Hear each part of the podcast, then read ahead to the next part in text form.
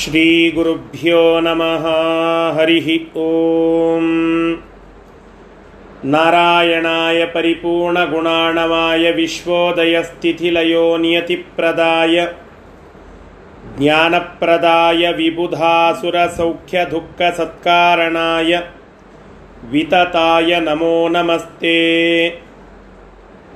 जयति हरिरचिन्त्यः सर्वदेवैकवन्द्यः परमगुरुरभीष्टावाप्तिदः सज्जनानां निखिलगुणगणाणो नित्यनिर्मुक्तदोषः सरसिजनयनोऽसौ श्रीपतिर्मानदूनः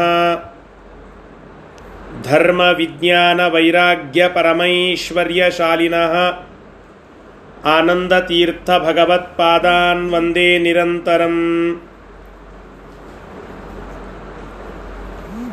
अस्मद्गुरुसमारम्भां टीकाकृत्पादमध्यमां श्रीमदाचार्यपर्यन्तां वंदे गुरुपरम्परां विद्यापीठविधातारं विद्यावारिधिचन्दिरं विद्यार्थिवत्सलं वंदे महामहिमसद्गुरुं श्रीगुरुभ्यो नमः हरिः ओम् ಶ್ರೀ ಗುರುಭ್ಯೋ ನಮಃ, ಹರಿ ಓಂ.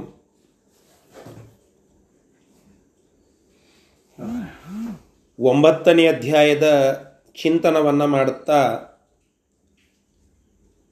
ಆ ಅಧ್ಯಾಯದ ಹಾಗೂ ಅದರಂತೆ ರಾಮಾವತಾರವನ್ನು ವರ್ಣನ ಮಾಡುವಂತಹ ಭಾಗದ ಕೊನೆ ಭಾಗಕ್ಕೆ ನಾವು ಬಂದಿದ್ದೇವೆ. ಅದರಲ್ಲಿ ಮುಖ್ಯವಾಗಿ ನಾವು ಚಿಂತನವನ್ನು ಮಾಡುತ್ತಾ ರಾಮದೇವರು ಆಕಾಶದವರೆಗೆ ಬಂದರು. ಆಕಾಶದಿಂದ ಊರ್ಧ್ವ ಲೋಕಗಳಿಗೆ ಹೊರಟರು. ಆ ಊರ್ಧ್ವ ಲೋಕಗಳಿಗೆ ಹೋಗುವ ನಂತರದಲ್ಲಿ ಅಲ್ಲಿ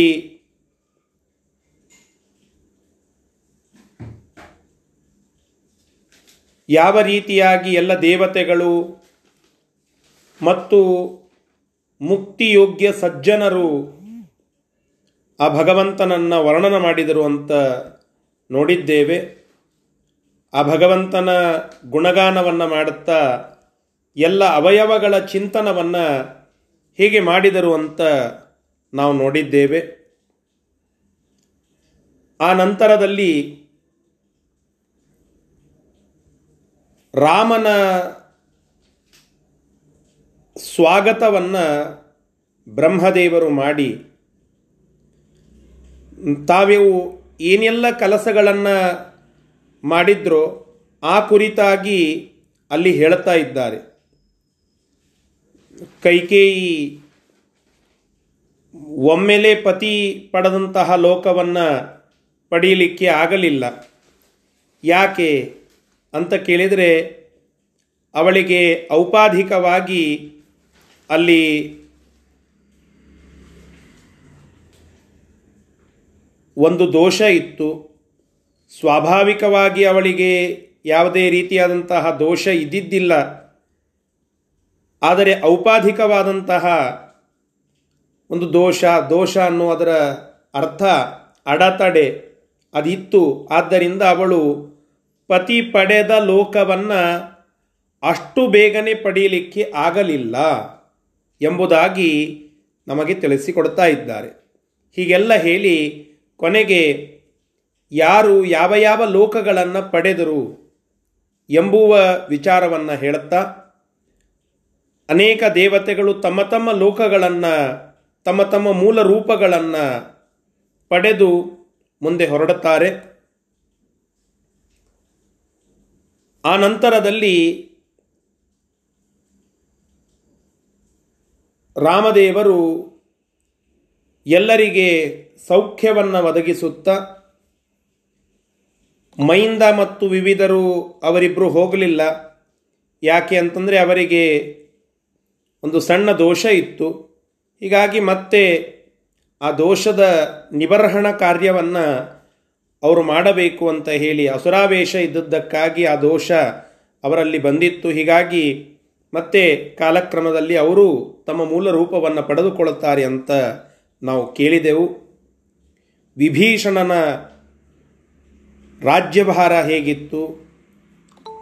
ಕಲ್ಪಪರ್ಯಂತವಾಗಿ ಅವ ಚಿರಂಜೀವಿಯಾಗಿ ಉಳಿದ ವಿಚಾರವನ್ನು ನಾವೆಲ್ಲ ಇಲ್ಲಿಯವರೆಗೆ ತಿಳಿದುಕೊಳ್ಳುವ ಪ್ರಯತ್ನ ಮಾಡಿದ್ದೇವೆ. ನೂರ ಹದಿನಾಲ್ಕು ಶ್ಲೋಕಗಳ ಚಿಂತನ ಆಯಿತು. ಜಾಂಬವಂತ ಜಾಂಬವನ್, ಜಾಂಬವತಿಯ ಉತ್ಪತ್ತಿಯಾಗಬೇಕಾಗಿತ್ತು ಮುಂದೆ ಎಲ್ಲ ಕಾರ್ಯ ಆಗಬೇಕಾಗಿತ್ತು ಅನ್ನೋದಕ್ಕಾಗಿ ತಪಸ್ಸನ್ನು ಮಾಡ್ತಾ ಭೂಮಿಯಲ್ಲಿಯೇ ಉಳಿಯಬೇಕಾಯಿತು, ಭಗವಂತನ ಆಜ್ಞೆಯೂ ಇತ್ತು. ಇಷ್ಟೆಲ್ಲ ವಿಚಾರಗಳನ್ನು ನಾವು ಹಿಂದಿನ ಪಾಠಗಳಲ್ಲಿ ತಿಳಿದುಕೊಂಡು ರಾಮ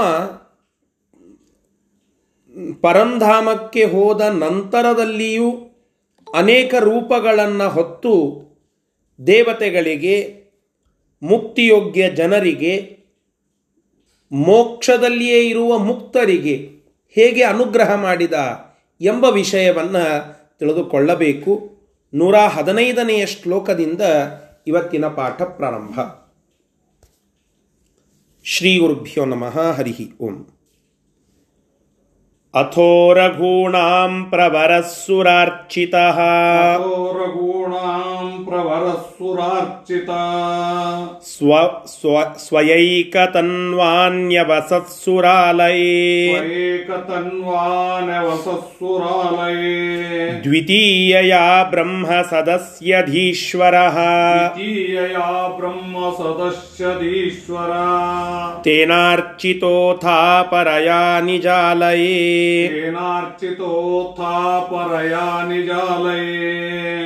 ರಾಮದೇವರ ಮೂರು ಮುಖ್ಯ ರೂಪಗಳು ಪರಂಧಾಮಕ್ಕೆ ಹೋದ ನಂತರದಲ್ಲಿಯೂ ರಾಮರೂಪದಿಂದಲೇ ಅಭಿವ್ಯಕ್ತ ಆಗ್ತಾ ಇತ್ತು. ತಾತ್ಪರ್ಯವನ್ನು ಗಮನಿಸಬೇಕು. ರಾಮ ರೂಪಗಳನ್ನು ತೆಗೆದುಕೊಂಡ ಅಂತಂದರೆ ಮತ್ತೆ ಪ್ರತ್ಯೇಕ ರೂಪಗಳು ಅಲ್ಲ. ರಾಮನೇ ರಾಮನಾಗಿ ಮೂರು ಕಡೆಗೆ ಅಭಿವ್ಯಕ್ತಗೊಂಡ. ಇಷ್ಟು ಹೇಳಬೇಕಾಗಿದೆ. ರಾಮನೇ ಮೂರು ಕಡೆಗೆ ಮೂರು ರೂಪದಿಂದ ಅಭಿವ್ಯಕ್ತಗೊಂಡ. ನಾರಾಯಣ ರಾಮನಾಗಿ ಅಭಿವ್ಯಕ್ತಗೊಂಡ, ಕೃಷ್ಣನಾಗಿ ಅಭಿವ್ಯಕ್ತಗೊಂಡ, ಹಯಗ್ರೀವನಾಗಿ ಅಭಿವ್ಯಕ್ತಗೊಂಡ. ಮೂಲರೂಪಿ, ಆ ಮೂಲ ಪರಮಾತ್ಮ ನಾರಾಯಣ ರೂಪದಲ್ಲಿ ಇದ್ದು ತಾನು ಮತ್ತೆ ಬೇರೆ ಬೇರೆ ರೂಪಗಳಿಂದ ಅಭಿವ್ಯಕ್ತಗೊಂಡ. ಇದು ಒಂದು ರೀತಿಯಾದಂತಹ ಅಭಿವ್ಯಕ್ತಿ. ಇನ್ನೊಂದು ರೀತಿಯಿಂದ ಇದೆ. ತನ್ನದೇ ರೂಪಗಳನ್ನು ಬೇರೆ ಬೇರೆ ದೇಶಗಳಲ್ಲಿ, ಬೇರೆ ಬೇರೆ ಕಾಲಗಳಲ್ಲಿ ಎರಡು, ಮೂರು, ನಾಲ್ಕಾಗಿ ಪ್ರತ್ಯೇಕ ಪ್ರತ್ಯೇಕವಾಗಿ ಅಭಿವ್ಯಕ್ತವಾಗುವುದು ಹಾಗೆ ರಾಮನೇ ಮೂರು ಕಡೆಗೆ ಮುಖ್ಯವಾಗಿ ಅಭಿವ್ಯಕ್ತಗೊಂಡದ್ದು. ಭಗವಂತನದ್ದು ಅನಂತ ರೂಪ, ಅದರಲ್ಲಿ ಪ್ರಶ್ನೆ ಇಲ್ಲ. ಆದರೆ ಇಲ್ಲಿ ಅಭಿವ್ಯಕ್ತಗೊಂಡದ್ದು ಮೂರು ಮುಖ್ಯ ರೂಪದಿಂದ. ಮೊದಲನೆಯದ್ದು ಒಂದು ರೂಪದಿಂದ ಸ್ವರ್ಗದಲ್ಲಿ ಇದ್ದ ಅಂತೆ. ಯಾಕೆಂದರೆ ಸ್ವರ್ಗದಲ್ಲಿ ಎಲ್ಲ ದೇವತೆಗಳೇನಿದ್ದರೂ ಅವರೆಲ್ಲರಿಗೆ ಅನುಗ್ರಹ ಮಾಡಲಿಕ್ಕೆ ಅವರಿಂದ ಆರಾಧ್ಯನಾಗಿ ಅಲ್ಲಿ ಉಳಿದ. ಇದು ಒಂದು. ಇನ್ನು ಎರಡನೆಯದ್ದು ಭಗವಂತ ಬ್ರಹ್ಮನ ಲೋಕದಲ್ಲಿ ಉಳಿದ ಸತ್ಯಲೋಕದಲ್ಲಿ ಭಗವಂತನ ಸನ್ನಿಧಾನ ಒಂದು ರೂಪದಿಂದ ಇತ್ತು. ಅಲ್ಲಿ ಬ್ರಹ್ಮದೇವನಿಂದ ಪೂಜಿತನಾಗಿ ನೆಲೆ ನಿಂತ ಭಗವಂತ. ಇನ್ನು ಮತ್ತೊಂದು ರೂಪ ಮೂರನೆಯದ್ದು, ಆ ರೂಪದಿಂದ ಶ್ವೇತದ್ವೀಪದಲ್ಲಿ ಮುಕ್ತರಿಗೆ ಅನುಗ್ರಹ ಮಾಡಲಿಕ್ಕೆ ಅಂತ ಹೇಳಿ ಉಳಿದ. ಹೀಗೆ ಒಂದು ಸ್ವರ್ಗಲೋಕದಲ್ಲಿ ಮತ್ತೊಂದು ಬ್ರಹ್ಮಲೋಕದಲ್ಲಿ, ಮತ್ತು ಒಂದು ಶ್ವೇತದ್ವೀಪದ ತನ್ನ ಧಾಮದಲ್ಲಿ. ಹೀಗೆ ಮೂರು ಕಡೆಗಳಲ್ಲಿ ರಾಮರೂಪವನ್ನು ಅಭಿವ್ಯಕ್ತಗೊಳಿಸಿದ ರಾಮ. ಇದು ಈ ಶ್ಲೋಕದ ಹಾರ್ದ. ಇದರ ಶಬ್ದಶಃ ಅರ್ಥವನ್ನು ಈಗ ನೋಡೋಣ. ಅಥಹ ಅನಂತರದಲ್ಲಿ, ರಘೂಣಾಂ ಪ್ರವರ ಶ್ರೇಷ್ಠವಾದ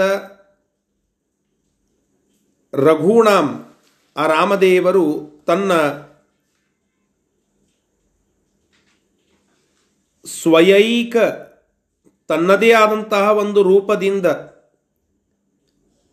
ಸುರಾಲಯೇ, ಸುರಾಣಾಂ ಆಲಯೇ, ಸುರರ ಆಲಯ, ಸ್ವರ್ಗ ಅಂತ ತಾತ್ಪರ್ಯ. ದೇವತೆಗಳ ಮನೆ. ಅಂದರೆ ಸ್ವರ್ಗ ಅಂತ ತಾತ್ಪರ್ಯ. ಆ ಸ್ವರ್ಗಲೋಕದಲ್ಲಿ ಸುರಾರ್ಚಿತ ನ್ಯವಸತ.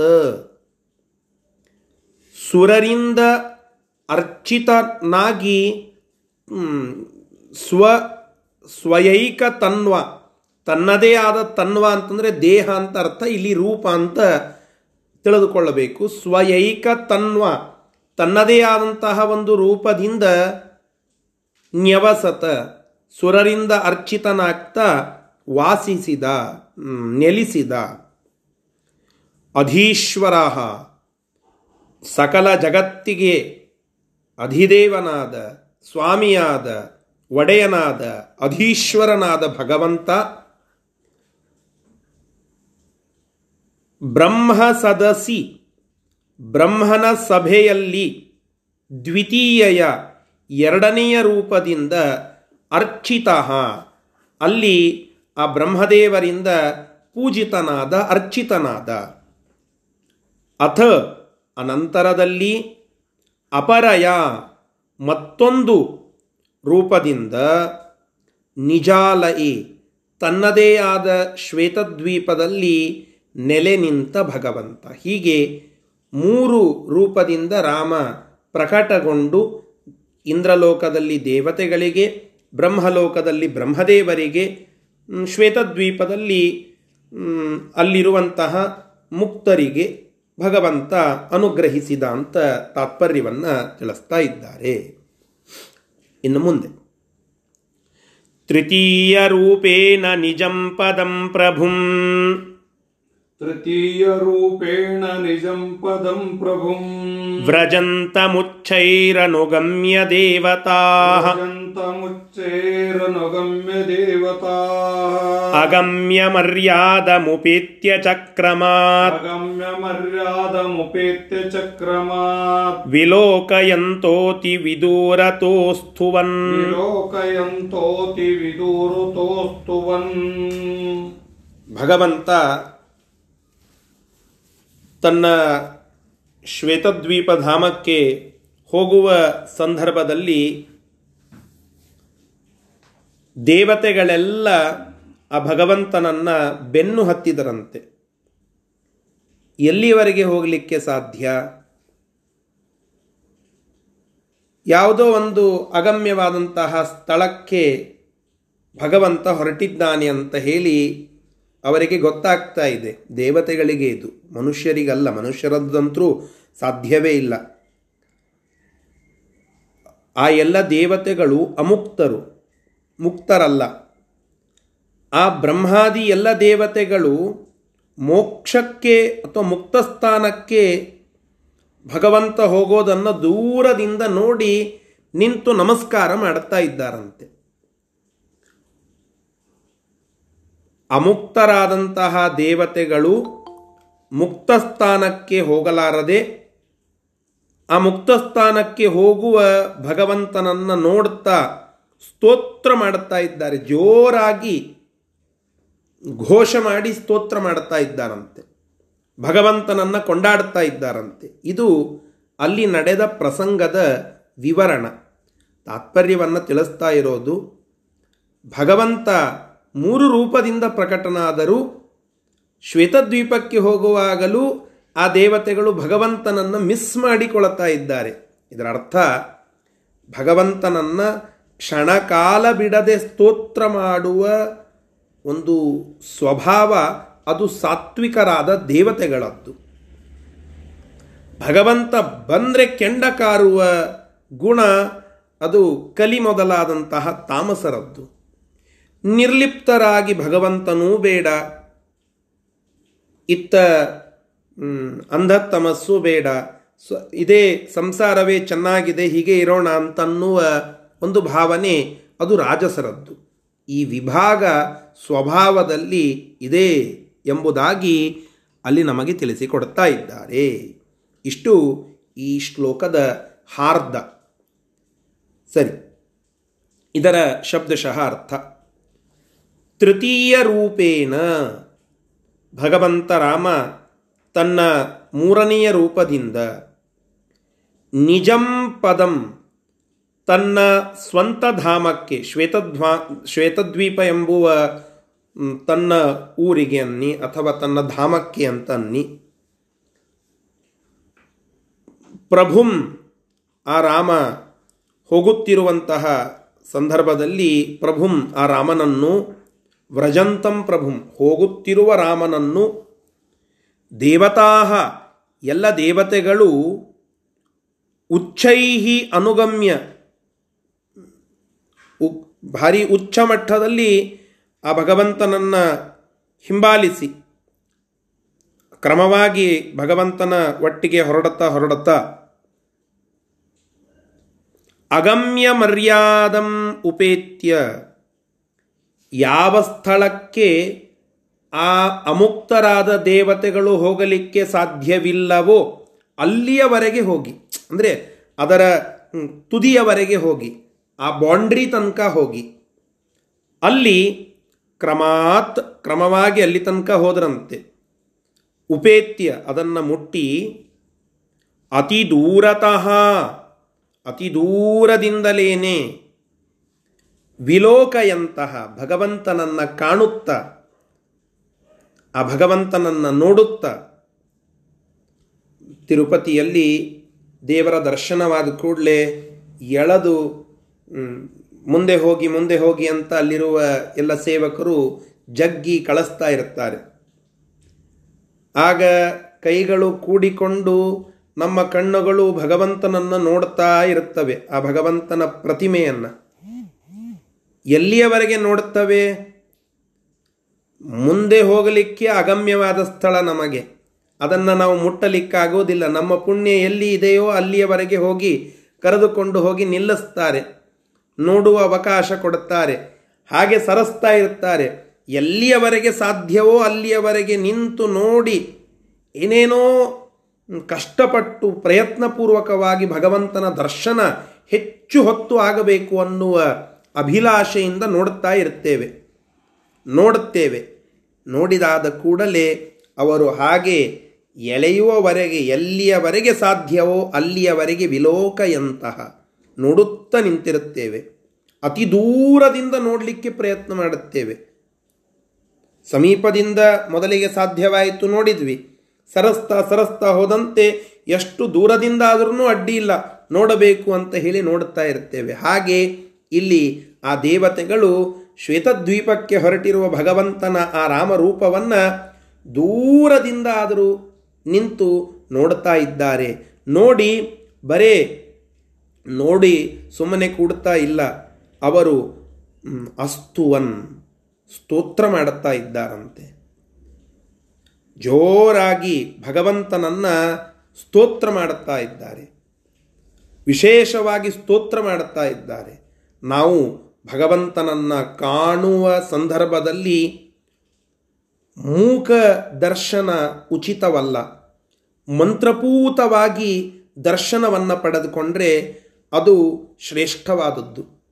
ಹಾಗೆ ಮಂತ್ರಗಳನ್ನು ಅಂತ ಇರಬೇಕು. ಭಗವಂತನ ಸ್ತೋತ್ರ ಅದು ನಮ್ಮ ನಾಲಿಗೆಯಿಂದ ಹೊರಡ್ತಾ ಇರಬೇಕು. ಸ್ತುತಿ ಸ್ತೋತಾರಣ ಪ್ರಿಯ ಅಂತ ವಿಷ್ಣು ಸಹಸ್ರನಾಮ ಹೇಳಿದಂತೆ ಭಗವಂತ ಸ್ತುತಿಪ್ರಿಯ. ಆ ಸ್ತೋತ್ರ ಅದನ್ನು ನಾವು ಸದಾಕಾಲ ಅಂತ ಅವನ ನಾಮಸ್ಮರಣವನ್ನು ಮಾಡ್ತಾ ದರ್ಶನ ತೆಗೆದುಕೊಂಡ್ರೆ ಅದಕ್ಕೆ ಹೆಚ್ಚಿನ ಪುಣ್ಯ. ಹೀಗಾಗಿ ಎಲ್ಲಿಯೇ ಭಗವಂತನ ದರ್ಶನವನ್ನು ಮಾಡಿಕೊಳ್ಳುವಾಗ ಅಲ್ಲಿಯ ಪ್ರಸಂಗಕ್ಕೆ ಅನುಗುಣವಾಗಿ ಎಷ್ಟು ಗಟ್ಟಿಯಾಗಿ ಅನ್ನಲಿಕ್ಕೆ ಸಾಧ್ಯವೋ ಅಷ್ಟು ಗಟ್ಟಿಯಾಗಿ. ಕೆಲವು ಸಂದರ್ಭದಲ್ಲಿ ಗಟ್ಟಿಯಾಗಿ ಅನ್ನಲಿಕ್ಕೆ ಅವಕಾಶ ಇರೋದಿಲ್ಲ. ಆಗ ಮನಸ್ಸಿನಲ್ಲಿ ಅನ್ನೋಣ. ಸಾಧ್ಯವಾದಷ್ಟು ಗಟ್ಟಿಯಾಗಿ ಸ್ತೋತ್ರವನ್ನು ಅಂದು ಭಗವಂತನ ನಾಮಸ್ಮರಣವನ್ನು ಮಾಡಿ ಆ ದಿವ್ಯ ರೂಪದ ದರ್ಶನವನ್ನು ಪಡೆದುಕೊಂಡ್ರೆ ಅದು ಶ್ರೇಷ್ಠ. ಇದು ದೇವತೆಗಳು ಹಾಕಿಕೊಟ್ಟ ಮುನ್ನುಡಿ.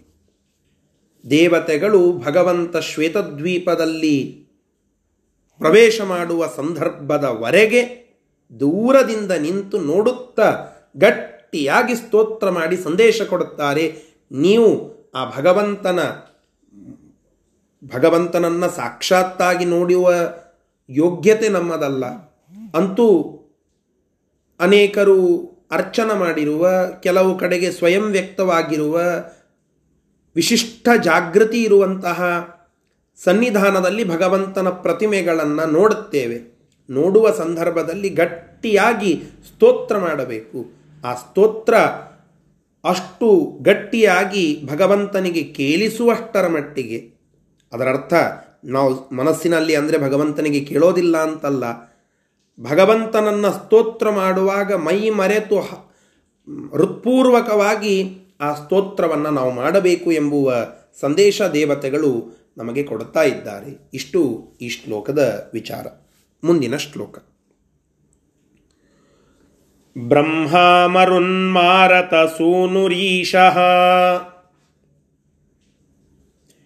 ಶೇಷೋ ಗರುತ್ಮಾನ್ ಹರಿಜಃ ಶಕ್ರಕಾದ್ಯಾಃ ಶೇಷೋ ಗರುತ್ಮಾನ್ ಹರಿಜಃ ಶಕ್ರಕಾದ್ಯಾಃ क्रमादनुव्रज्यतु राघवस्य क्रमादनुव्रज्यतु राघवस्य शिरस्यथाज्ञां प्रणिधाय निर्ययुः ಶಿರಶ್ಯತಾಜ್ಞಾಂ ಪ್ರಣಿಧಾಯ ನಿರ್ಯಯೂಃ ಯಾವೆಲ್ಲ ದೇವತೆಗಳು ಅಲ್ಲಿ ನಿಂತಿದ್ರು ಅಂತಂದ್ರೆ ಬ್ರಹ್ಮ ಮರುತ್ ಮರುತ ಬ್ರಹ್ಮ ಮರುತ್ ಮಾರುತ ಸೂನು ಈಶಃ ಶೇಷಃ ಗರುತ್ಮಾನ್ ಹರಿಜಃ ಶಕ್ರಕಾದ್ಯಾ ಕ್ರಮಾತ್ ಅನುವ್ರಜ್ಯ.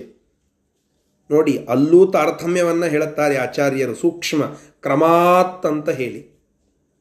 ಯಾವೆಲ್ಲ ದೇವತೆಗಳು ನಿಂತಿದ್ರಂದರೆ ಬ್ರಹ್ಮದೇವರು, ವಾಯುದೇವರು, ಆ ವಾಯುದೇವರ ರೂಪ ಹನುಮಂತ, ಈಶಃ ಶಿವ, ಶೇಷಃ ಶೇಷದೇವರು, ಗರುತ್ಮಾನ್, ಗರುಡ ಹರಿಜಃ ಭಗವಂತನ ಮಗ ಕಾಮ, ಶಕ್ರಕಾದ್ಯಾಹ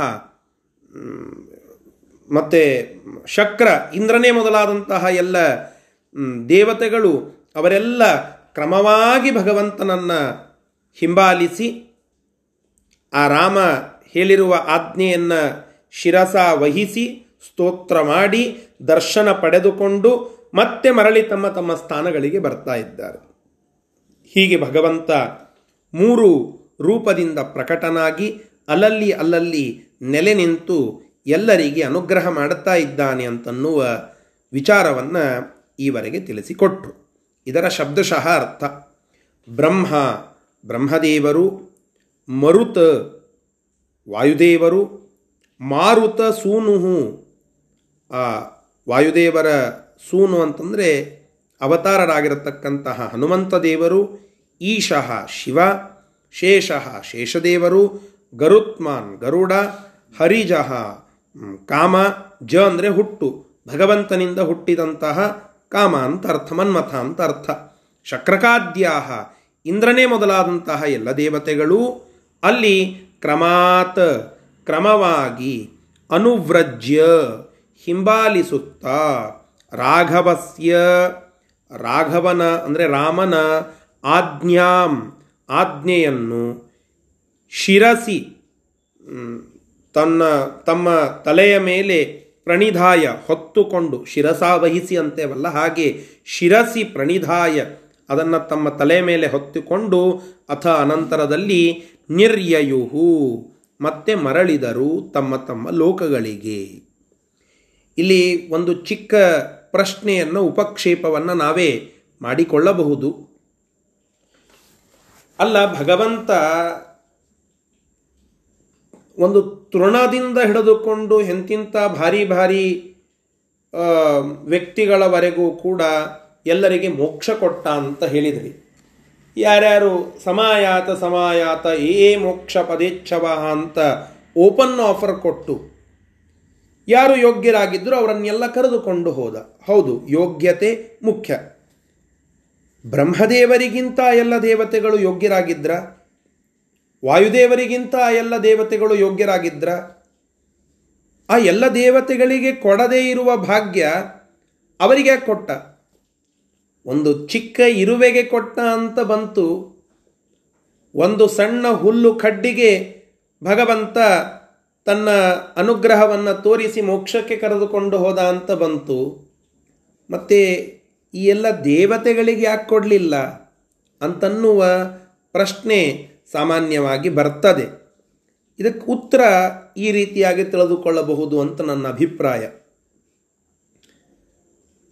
ಏನು ಅಂತಂದರೆ, ಭಗವಂತ ಒಂದೇದ್ದು ಮೋಕ್ಷಕ್ಕೆ ಸ್ವಸ್ವಯೋಗ್ಯ ಅಂತ ಒಂದು ಶಬ್ದ ಬರುತ್ತದೆ. ಅಂದರೆ ಅವರವರ ಯೋಗ್ಯತೆಗೆ ಅನುಗುಣವಾದಂತಹ ಸಾಧನ ಬೇಕಾಗ್ತದೆ. ಅವರವರ ಯೋಗ್ಯತೆಗೆ ಅನುಗುಣವಾದಂತಹ ಸಾಧನ ಅಂತಂದರೆ ಏನು? ಆ ವ್ಯಕ್ತಿ, ಒಬ್ಬ ವ್ಯಕ್ತಿ ಅವನು ತನ್ನ ಸಾಧನೆಯ ಮಟ್ಟವನ್ನು ಮುಟ್ಲಿಕ್ಕೆ ಇಷ್ಟು ಸಾಧನ ಮಾಡಬೇಕು. ಅದು ಅವನ ಸ್ವಭಾವ ಯೋಗ್ಯತೆಗೆ ಅನುಗುಣವಾಗಿ ಇರ್ತದೆ.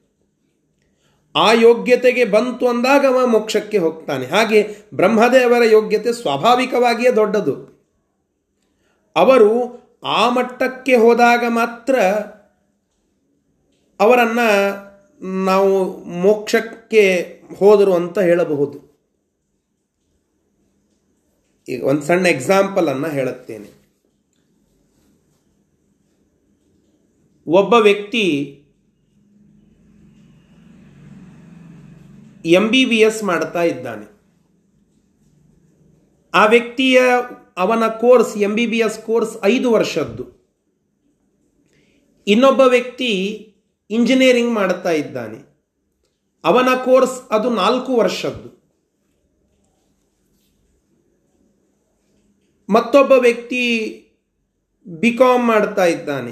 ಅದರ ಕೋರ್ಸ್ ಮೂರು ವರ್ಷದ್ದು. ಬಿ ಕಾಮ್ ಮಾಡುವ ವ್ಯಕ್ತಿ ಮೂರು ವರ್ಷವಾದ ಮೇಲೆ ಅವನನ್ನು ಗ್ರ್ಯಾಜುಯೇಟ್ ಅಂದು ಬಿಡುತ್ತೇವೆ. ಇಂಜಿನಿಯರಿಂಗ್ ಮಾಡುತ್ತಾ ಇರುವ ವ್ಯಕ್ತಿ ನಾಲ್ಕು ವರ್ಷದ ಅಧ್ಯಯನ ಮುಗಿಸಿದ ಕೂಡಲೇ ಅವನನ್ನು ಗ್ರ್ಯಾಜುಯೇಟ್ ಅಂತೇವೆ. ಎಂ ಬಿ ಬಿ ಎಸ್ ಮಾಡುತ್ತಾ ಇರುವ ವ್ಯಕ್ತಿ ಐದು ವರ್ಷದ ಅಧ್ಯಯನ ಮುಗಿಸಿದ ಕೂಡಲೇ ಅವನನ್ನು ಗ್ರ್ಯಾಜುಯೇಟ್ ಅಂತೇವೆ. ನಾವು ಅವಧಿಗಳನ್ನು ಲೆಕ್ಕ ಹಾಕಿಕೊಂಡು ನೋಡಿದರೆ ಅವರವರ ಏನು ಅವಧಿ ಇದೆಯೋ ಅದು ಮುಗಿದ ಕೂಡಲೇ ಅವರ ಗ್ರ್ಯಾಜುಯೇಷನ್ ಕಂಪ್ಲೀಟ್ ಅಂತ ಕರೀತೇವೆ. ಒಬ್ಬರದ್ದು ಮೂರು ವರ್ಷಕ್ಕೆ ಮುಗೀತದೆ ಒಬ್ಬರದ್ದು ನಾಲ್ಕು ವರ್ಷಕ್ಕೆ, ಒಬ್ಬರದ್ದು ಐದು ವರ್ಷಕ್ಕೆ. ಹೇಗೋ, ಹಾಗೆ ಇಲ್ಲಿ ಇದು ಲೌಕಿಕ ಉದಾಹರಣೆ ಮಾತ್ರ, ಇಲ್ಲಿ ಒಬ್ಬರದ್ದು ಹೆಚ್ಚು, ಒಬ್ಬರದ್ದು ಕಡಿಮೆ ಅನ್ನುವ ಭಾವನೆ ನನ್ನದಲ್ಲ. ಇಲ್ಲಿ ಹೇಳಲಿಕ್ಕಂತಹ ಸಂದೇಶ ಇಷ್ಟು. ಬ್ರಹ್ಮವಾಯು ಮೊದಲಾದಂಥವರನ್ನು ಮೋಕ್ಷಕ್ಕೆ ಕರೆದುಕೊಂಡು ಹೋಗದೆ ಉಳಿದವರನ್ನು ಯಾಕೆ ಕರ್ಕೊಂಡು ಹೋದ ಅಂತಂದರೆ ಅವರು ಚಿಕ್ಕವರು, ಅವರ ಯೋಗ್ಯತೆಯೇ ಅಷ್ಟು. ಅವರು ತಮ್ಮ ಯೋಗ್ಯತೆಗೆ ಅನುಗುಣವಾದಂತಹ ಸಾಧನ ಮಾಡಿದ್ದಾರೆ. ಹೀಗಾಗಿ ಮೋಕ್ಷಕ್ಕೆ ಅವರು ಹೋಗ್ತಾರೆ. ಮೋಕ್ಷಕ್ಕೆ ಹೋದ ತಕ್ಷಣದಲ್ಲಿ ಅವರು ಬ್ರಹ್ಮದೇವರಿಗಿಂತ ಉತ್ತಮರು ಅಂತ ಅನ್ನಿಸಿಕೊಳ್ಳಲಿಕ್ಕೆ ಸಾಧ್ಯ ಇಲ್ಲ. ಅದನ್ನು ಗಮನಿಸ್ಬೇಕು ನಾವು. ಏ ಇಲ್ಲ, ಅವರು ಮೋಕ್ಷಕ್ಕೆ ಹೋದರೂ ಅವರೇ ದೊಡ್ಡವರು ಬ್ರಹ್ಮದೇವರಿಗಿಂತ ಅಲ್ಲ. ಅಮುಕ್ತರಾದ ಬ್ರಹ್ಮದೇವರಿಗಿಂತ ಮುಕ್ತರಾದ ಜೀವಿಗಳು ಚಿಕ್ಕವರು. ಈ ಸಂದೇಶವನ್ನು ನಾವು ಮುಖ್ಯವಾಗಿ ಗಮನದಲ್ಲಿ ಇಟ್ಟುಕೊಳ್ಳಬೇಕು. ಪ್ರಸಂಗ ಅನ್ನೋದಕ್ಕಾಗಿ ಈ ವಿಷಯವನ್ನು ಹೇಳಿದೆ. ಹೀಗಾಗಿ ಭಗವಂತ ಎಲ್ಲ ದೇವತೆಗಳಿಗೆ ಮೋಕ್ಷ ಕೊಡೋದು ನಿಶ್ಚಿತ. ಆದರೆ ಅವರವರ ಆ ಯೋಗ್ಯತೆಗೆ ಅನುಗುಣವಾದಂತಹ ಸಾಧನ ಪೂರ್ಣ ಮಟ್ಟಕ್ಕೆ ಮುಕ್ತಾಯಗೊಂಡ ನಂತರದಲ್ಲಿ ಅವರನ್ನೆಲ್ಲ ಆಯಾ ಪದವಿಗಳಿಗೆ ಕರೆದುಕೊಂಡು ಹೋಗಿ ಆ ಪದವಿಯಲ್ಲಿ ಉಳಿಸಿ, ಆ ಸಾಧನ ಮಾಡಿಸಿ ಕೊನೆಗೆ ಮೋಕ್ಷಕ್ಕೆ ಕರೆದುಕೊಳ್ಳುತ್ತಾನೆ. ಮೋಕ್ಷಕ್ಕೆ ಬಂದಾಗಲೂ ಅವರು ಆಯಾ ತಾರತಮ್ಯಕ್ಕೆ ಅನುಗುಣವಾಗಿಯೇ ಇರುತ್ತಾರೆ. ಇದಕ್ಕೆ ಆನಂದ ತಾರತಮ್ಯ ಅಂತ ಕರಿತೇವೆ. ಆ ಆನಂದದಲ್ಲಿಯೂ ಅವರವರ ತಾರತಮ್ಯಕ್ಕೆ ಅನುಗುಣವಾಗಿಯೇ ಅವರವರ ಯೋಗ್ಯತೆಗೆ ಅನುಗುಣವಾಗಿಯೇ ಸುಖ ಸಿಗ್ತದೆ. ಈ ಅಂಶವನ್ನು ಇಲ್ಲಿ ನಾವು ಚಿಂತನ ಮಾಡಲಿಕ್ಕೆ ಸಾಧ್ಯ. ಈ ಪ್ರಕಾರವಾಗಿ ಆ ಎಲ್ಲ ದೇವತೆಗಳು ಹಿಂಬಾಲಿಸಿ ರಾಮನ ಆಜ್ಞೆಯನ್ನು ಶಿರಸ ವಹಿಸಿ ಮತ್ತೆ ತಮ್ಮ ತಮ್ಮ ಲೋಕಗಳಿಗೆ ಮರಳಿದರು ಅಂತ ಹೇಳುತ್ತಾ ಇದ್ದಾರೆ. ಇದು ರಾಮನ ಅನೇಕ ರೂಪಗಳ ಒಂದು ವಿಚಾರ. ಇನ್ನು ಹನುಮಂತ ದೇವರ ರೂಪಗಳು ಅದರ ಚಿಂತನವನ್ನು ಇಲ್ಲಿ ಹೇಳುತ್ತಾ ಇದ್ದಾರೆ. ಮುಂದಿನ ಶ್ಲೋಕದಲ್ಲಿ. ಸ್ವಂ ಸ್ವಂ ಚ ಸರ್ವೇ ಸದನಂ ಸುರಾಯಯು. ಸ್ವಂ ಸ್ವಂ ಸಚರು ಸರ್ವೇ ಸದನಂ ಪುರಂದರಾದ್ಯಾಶ್ಚ ವಿರಿಂಚ ಪೂರ್ವಕಾಃ. ಪುರಂದರಾದ್ಯಾಶ್ಚ ವಿರಿಂಚ ಪೂರ್ವಕಾಃ. ಮರುತ್ಸುತೋಥೋ ಬದರೀಮವಾಪ್ಯ. ಮರುಸ್ತುತೋತೋ नारायणस्यैव ನಾರಾಯಣಸ್ಯೈವ ಪದಂ ಶಿಶೇವೆ ನಾರಾಯಣಸ್ಯೈವ ಪದಂ ಶಿಷೇವೇ ಹನುಮಂತ ದೇವರು ಕೂಡ ಅನೇಕ ರೂಪಗಳನ್ನು ತೆಗೆದುಕೊಳ್ಳುತ್ತಾರೆ ಅಂತ ಬರ್ತದೆ ಪುರಂದರಾದ್ಯಾಹ ವಿರಿಂಚ ಪೂರ್ವಕಾಹ ಇಂದ್ರಾದಿಗಳು ಬ್ರಹ್ಮಾದಿಗಳು ಎಲ್ಲ ದೇವತೆಗಳು ಕೂಡ ತಮ್ಮ ತಮ್ಮ ಲೋಕಕ್ಕೆ ಮರಳಿ ಹೋಗ್ತಾರೆ. ಹನುಮಂತ ದೇವರು ಎಲ್ಲಿ ಹೋಗ್ತಾರೆ ಅಂತ ಕೇಳಿದರೆ ಬದರಿ ಕ್ಷೇತ್ರಕ್ಕೆ ಬರ್ತಾರಂತೆ. ಬದರಿಗೆ ಹೋಗಿ ನಾರಾಯಣ ದೇವರ ಪಾದ ಸೇವೆಯನ್ನು ಮಾಡಲಿಕ್ಕೆ ಪ್ರಾರಂಭ ಮಾಡುತ್ತಾರೆ ಅಂತ ಬರ್ತದೆ. ಎಲ್ಲರಿ ನಮಗೆ ಕಾಣಿಸೇ ಇಲ್ಲ. ನಾವು ಅನೇಕ ಬಾರಿ ನಾವು ಬದರಿಗೆ ಹೋಗಿದ್ದೇವೆ. ನಿಮ್ಮಲ್ಲಿ ಅನೇಕ ಜನ ಬದರಿ ಯಾತ್ರೆಯನ್ನು ಮುಗಿಸಿರಬಹುದು. ನಾವೆಲ್ಲ ಎಲ್ಲ ಹೋಗಿ ಹುಡುಕಾಡಿದ್ವಿ ಎಲ್ಲಿ ಸಿಗಲೇ ಇಲ್ಲಲ್ಲ ಹನುಮಂತ ದೇವರು. ಅಂತ ಕೇಳಬಹುದು. ಅದಕ್ಕೆ ಉತ್ತರ ಇಷ್ಟು. ಭಗವಂತನ ಸೇವೆಯನ್ನು ಹನುಮಂತ ದೇವರು ಮಾಡುವ ರೂಪ ಅದು ಇವತ್ತಿಗೂ ಮಾಡ್ತಾ ಇದ್ದಾರೆ, ಆದರೆ ಅವ್ಯಕ್ತ ರೂಪದಿಂದ ಇದು ಒಂದು ಉತ್ತರ. ಬದರಿ, ಅದು ಮೂರು ಬದರಿಗಳಿವೆ. ಒಂದು ಶತಶೃಂಗ ಪರ್ವತದ ಮೇಲೆ ಇರುವಂತಹ ಒಂದು ಬದರಿ. ಮತ್ತೊಂದು ಹಿಮಾಲಯದ ತುದಿಯಲ್ಲಿ ಬದರಿ ಇದೆ, ಅದು. ಇನ್ನು ಮೇರುವಿನ ಬಳಿ ಮತ್ತೊಂದು ಬದರಿ ಇದೆ, ಹೀಗೆ ಮೂರು ಬದರಿಗಳು.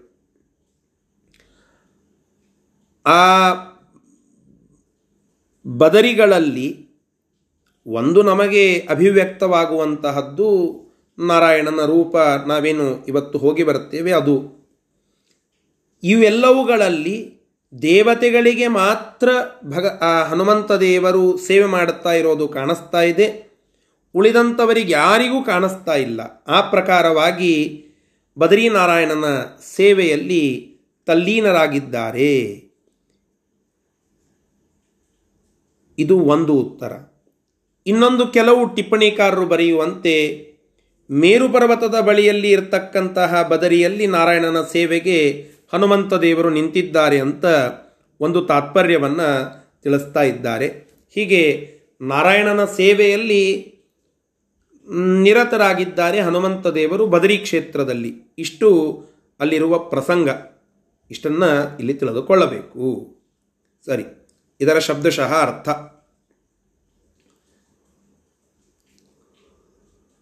ವಿರಿಂಚ ಪೂರ್ವಕಾಹ ವಿರಿಂಚ ಅಂತಂದರೆ ಬ್ರಹ್ಮದೇವರು. ಬ್ರಹ್ಮದೇವರೇ ಮೊದಲಾದಂತಹ ಎಲ್ಲ ದೇವತೆಗಳು, ಪುರಂದರಾದ್ಯಾಹ, ಇಂದ್ರಾದಿ ಎಲ್ಲ ದೇವತೆಗಳು, ಸುರಾಹ, ಆ ಎಲ್ಲ ದೇವತೆಗಳು ಕೂಡ ಸ್ವಂ ಸ್ವಂ ತಮ್ಮ ತಮ್ಮ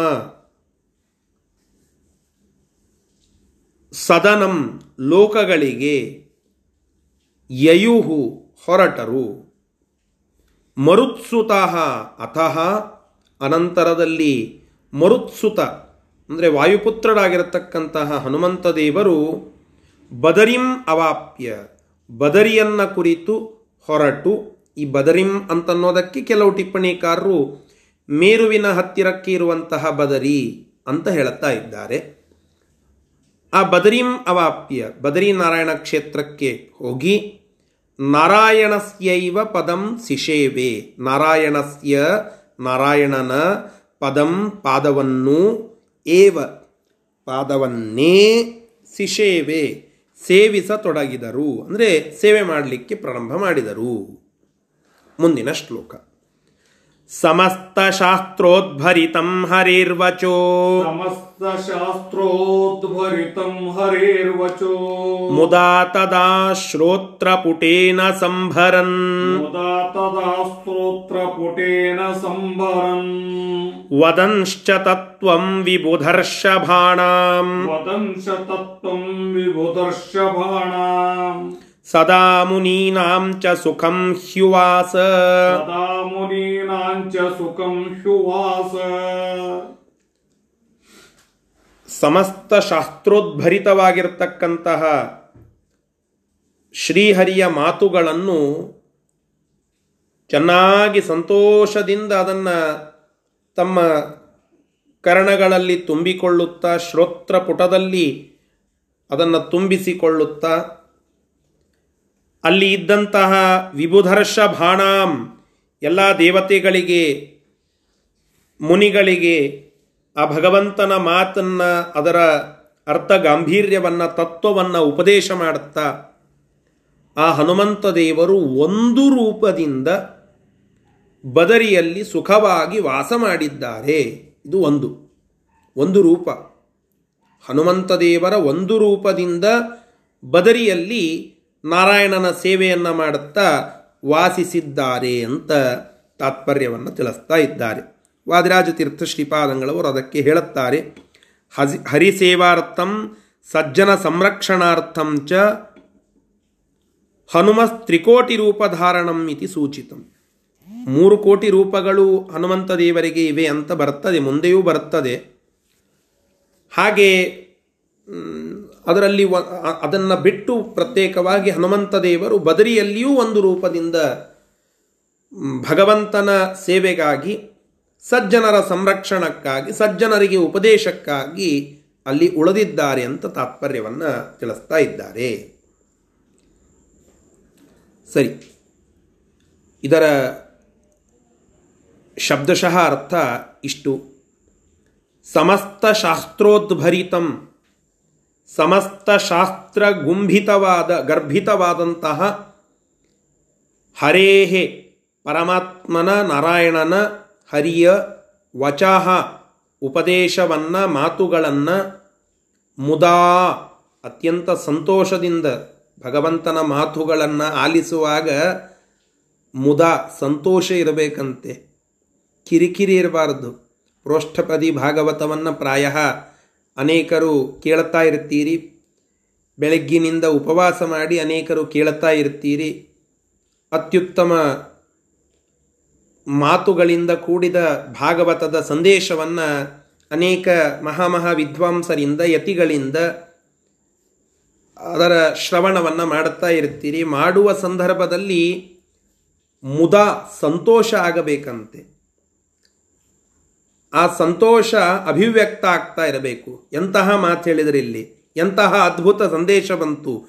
ಎಂಬುವ ಸಂತೋಷ ನಮ್ಮಲ್ಲಿ ಆಗ್ತಾ ಇರಬೇಕು. ಆ ಸಂತೋಷವನ್ನು ಬಿಟ್ಟು ಒಳಗಡೆ ಏನಪ್ಪ ಇದು? ಯಾವಾಗ ಪೃಷ್ಠಪದಿ ಮುಗೀತದೆ, ಬೆಳಗ್ಗೆ ಬೇಗ ಎದ್ದು ಕುಳಿತುಕೊಳ್ಬೇಕು ಮತ್ತು ಅಲ್ಲಿಯವರೆಗೆ ಎಲ್ಲ ಉಪವಾಸ ಇರಬೇಕು. ಹೀಗೆಲ್ಲ ದುಃಖ ಆಗ್ತಾ ಹೋಯಿತು ಅಂತಂದರೆ ಅದು ಭಗವಂತನ ಮಾತುಗಳ ಶ್ರವಣ ಪೂರ್ಣಮಟ್ಟಕ್ಕಾಗೋದಿಲ್ಲ ಕಿವಿಗೆ ಹೋದರೂ ಅಪ್ಪಳಿಸಿ ಹೊರಗಡೆ ಬಂದು ಬಿಡುತ್ತದೆ. ಯಾಕೆಂದರೆ ಅಲ್ಲಿ ಮುದಾ ಇಲ್ಲ. ಆದರೆ ಹನುಮಂತ ದೇವರು ಹೇಳಿದರು, ನಾನು ಹೇಗೆ ಕೇಳುತ್ತೇನೆಲ್ಲ ಹಾಗೆ ಕೇಳಿ ಭಗವಂತನ ಮಾತುಗಳನ್ನು. ಹೇಗೆ ಕೇಳಿದ್ದಾರೆ? ಮುದಾ. ಸಂತೋಷದಿಂದ ಆಲಿಸ್ತಾ ಇದ್ದಾರಂತೆ. ತದಾ. ಆಗ ಕೇವಲ ಆಲಿಸಿ ಅಲ್ಲೇ ಬಿಟ್ಟು ಬರಲಿಲ್ಲ. ಶ್ರೋತ್ರಪುಟೇನ ಸಂಭರನ್. ಕಿವಿಗಳಲ್ಲಿ, ಕರ್ಣಪುಟಗಳಲ್ಲಿ ಆ ಉಪದೇಶ ಅಮೃತವನ್ನು ತುಂಬಿಕೊಂಡು ಬಂದ್ರಂತೆ. ಕರ್ಣಕುಂಭದಲ್ಲಿ ಭಗವಂತನ ಉಪದೇಶಾಮೃತದ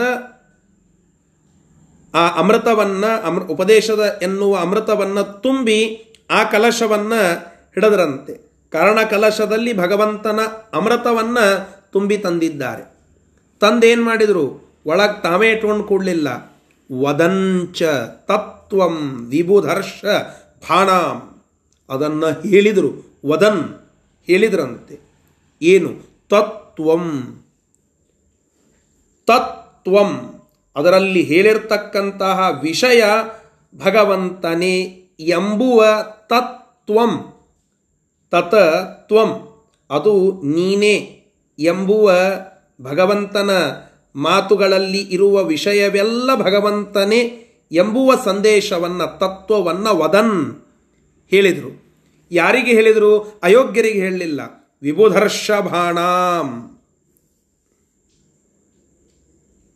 ವಿಬುಧ ಋಷಭಾಣಂ. ವಿಬುಧರ್ಷ ಅಂತ ಸಂಧಿಯಾಗಿದೆ ಅಲ್ಲಿ. ವಿಬುಧರು ಅಂತಂದರೆ ಯಾರು? ಒಳ್ಳೆ ಯೋಗ್ಯರಾಗಿರತಕ್ಕಂತಹ ದೇವತೆಗಳು, ಅತ್ಯುತ್ತಮರಾದಂತಹ ದೇವತೆಗಳು. ಋಷಭಾಣಾಂ. ಆ ಅವರಲ್ಲಿಯೇನೇ ಶ್ರೇಷ್ಠರಾಗಿರ್ತಕ್ಕಂಥವರು ಮುನೀನಾಂ ಮುನಿಗಳು, ದೇವತೋತ್ತಮರು, ಮುನಿಗಳು, ಇವರೆಲ್ಲರನ್ನ ಕುರಿತು ತತ್ವನ್ ವದನ್, ತತ್ವವನ್ನು ತಿಳಿಸುತ್ತಾ ಸುಖಂ ಹಿ ಉವಾಸ, ಸುಖಂ ಹಿ ಉವಾಸ, ಸದಾ ಯಾವಾಗಲೂ ಸುಖವಾಗಿ ಅಲ್ಲಿಯೇ ವಾಸ ಮಾಡಿದ್ದಾರೆ, ವಾಸ ಮಾಡಿದರು ಅಂತ ತಾತ್ಪರ್ಯವನ್ನು ತಿಳಿಸ್ತಾ ಇದ್ದಾರೆ. ಇದು ಒಂದು ರೂಪ. ಮತ್ತು ಮುಂದಿನ ರೂಪ. ರಾಮಾಜ್ಞೆಯ ಕಿಂ ಪುರುಷೇಶು ರಾಜ್ಯಂ. ರಾಮಾಜ್ಞೆಯ ಕಿಂ ಪುರುಷೇಶು ರಾಜ್ಯಂ. ಚಕಾರ ರೂಪೇಣ ತಥಾ ಪರೇಣ. ಚಕಾರ ರೂಪೇಣ ತಥಾ ಪರೇಣ. ರೂಪೈಸ್ಥತಾನ್ಯೈಶ್ಚ ಸಮಸ್ತ ಸದ್ಮನ್. ರೂಪೈಸ್ಥತಾನ್ಯೈಶ್ಚ ಸಮಸ್ತ ಸದ್ವಂ ಉವಾಸ ವಿಷ್ಣೋ ಸತತಂ ಯಥೇಷ್ಟಂ वास विष्णो सततं यथेष्टम् ರಾಮದೇವರ ಆಜ್ಞಾನುಸಾರವಾಗಿ ಹನುಮಂತ ದೇವರು ಮತ್ತೊಂದು ರೂಪವನ್ನು ತೆಗೆದುಕೊಂಡು ಕಿಂಪುರುಷ ಖಂಡದಲ್ಲಿ ಉಳಿದು ಆ ಖಂಡದ ರಾಜ್ಯಭಾರವನ್ನು ಮಾಡುತ್ತಾ ಭಗವಂತನ ರೂಪದ ಆರಾಧನೆಯನ್ನು ರಾಮರೂಪದ ಆರಾಧನೆಯನ್ನು ಮಾಡುತ್ತಾ ನೆಲೆಸಿದ್ದಾರೆ ಅಂತ ಬರ್ತದೆ. ಭಾಗವತದ ಪಂಚಮ ಸ್ಕಂದದಲ್ಲಿಯೂ ಕೂಡ ಇದರ ಉಲ್ಲೇಖ ಬರುವಂತಹದ್ದನ್ನು ನಾವು ನೋಡುತ್ತೇವೆ. ಪಂಚಮ ಸ್ಕಂದದಲ್ಲಿ ಭೂಗೋಳ ಖಗೋಳದ ವರ್ಣನ ಬರುತ್ತದೆ ಆ ಭೂಗೋಳ ಖಗೋಳದ ವರ್ಣನ ಬರುವಾಗ ಅನೇಕ ಖಂಡಗಳ ವರ್ಣನ ಬರುವಾಗ ಅಲ್ಲಿ ಕಿಂಪುರುಷ ಖಂಡ ಅಂತ ಒಂದು ಖಂಡ. ಆ ಕಿಂಪುರುಷ ಖಂಡದ ರಾಜ್ಯಭಾರವನ್ನು ಹನುಮಂತ ದೇವರು ಮಾಡುತ್ತಾ ಇದ್ದಾರೆ ಅಂತ ಪ್ರಸಂಗವನ್ನು ನಾವು ಕೇಳುತ್ತಾ ಇರುತ್ತೇವೆ ಹಾಗೆ ಭಾಗವತದಲ್ಲಿ ಹೇಳಿದಂತೆ ಹನುಮಂತ ದೇವರು ಒಂದು ರೂಪದಿಂದ ಬದರಿಯಲ್ಲಿ ಉಳಿದಿದ್ದಾರೆ ಹೇಗೋ ಹಾಗೆ ಈ ಕಿಂಪುರುಷ ಖಂಡದಲ್ಲಿಯೂ ಕೂಡ ಉಳಿದು ಅಲ್ಲಿ ರಾಜ್ಯಭಾರವನ್ನು ಮಾಡುತ್ತಾ ರಾಮದೇವರ ಸೇವೆಯನ್ನು ಇವತ್ತಿಗೂ ಮಾಡುತ್ತಾ ಇದ್ದಾರೆ. ಇದರ ಒಟ್ಟಿಗೆ ರೂಪೈಹಿ ತಥಾ ಅನ್ಯೈಹಿ ಅನೇಕ ಬೇರೆ ಬೇರೆ ರೂಪಗಳಿಂದ